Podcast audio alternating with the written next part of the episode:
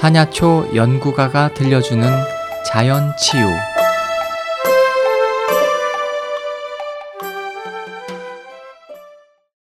안녕하세요. 블루밍선 자연 발효 연구소 원장 김성혜입니다. 우리 몸을 이루고 있는 세포들의 놀라운 치유 능력의 또 다른 이름 알고 계십니까? 네, 맞습니다. 바로 자연 치유입니다. 오늘은 우리 몸을 이루고 있는 백개조 세포들의 놀라운 능력인 자연 치유에 대해서 알아볼까 합니다. 자연 치유 요법은 자연이 존재하던 날부터 동물, 식물의 세포에 스스로 프로그래밍 되어 있는 본능적인 자기 치유 능력입니다.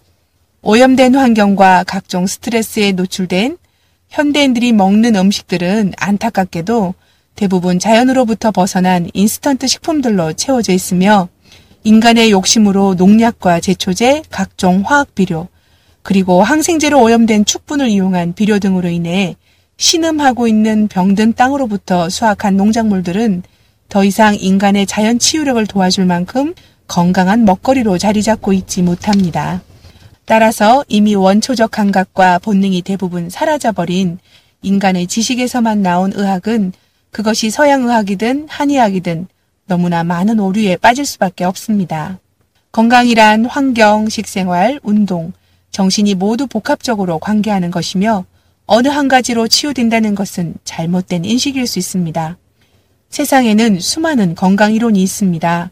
그러나 자신에게 맞는 것이 어떤 것인지 판단하기란 어렵습니다.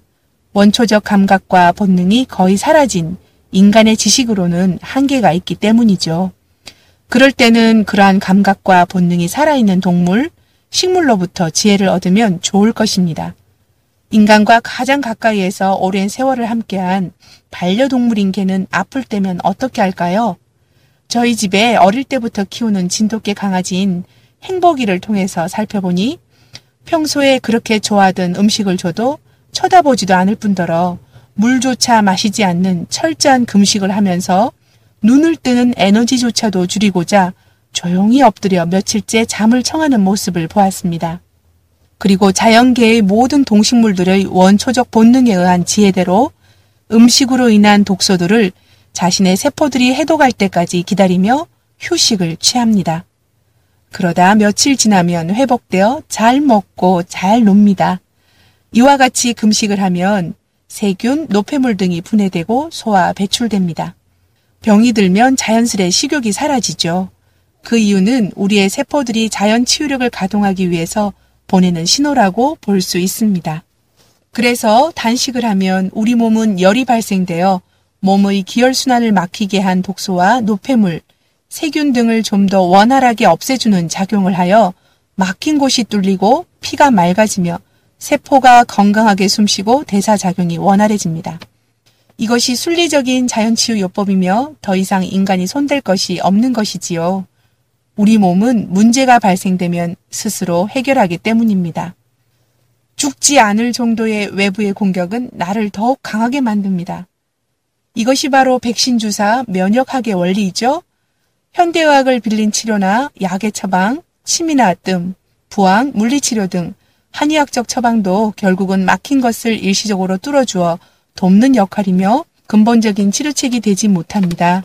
병에 걸리게 된 첫 번째 원인을 세균이나 바이러스 때문이라고 알고 계시죠?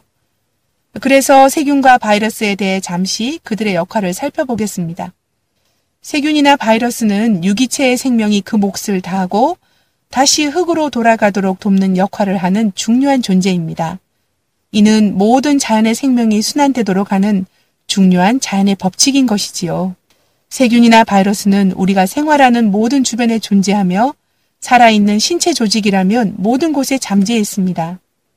우리의 인체가 정상적인 건강 상태에 있고 저항력을 가지고 있으면 세균이나 바이러스는 전혀 해롭지 않죠. 그러나 생명의 근원인 활력과 저항력이 떨어지면 세균은 자연으로 다시 돌아가도록 하는 역할을 하기 위해 체내 조직 속으로 침입하여 병든 세포를 분해하며 흙으로 환원시키고자 하는 자연의 순환의 흐름대로 진행하게 되는데 이를 인간의 입장에서 보면 질병이 발병되었다고 보는 것이지요. 따라서 질병의 발병 원인을 세균과 바이러스라고 단정 짓기보다는 사람의 잘못된 식생활과 육체적, 정신적 긴장에 의해 저항력이 약해진 까닭이라고 보는 것이 논리적이며 객관적인 고찰이 아닐런지요. 그렇다면 금식만이 자연치유요법의 전부일까요?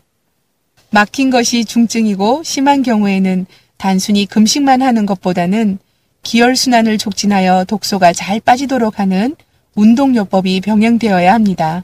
인체의 흐름에 맞도록 전신을 이완하는 자가 활공을 통한 규칙적인 몸 돌봄 시간이 필요한 것이지요.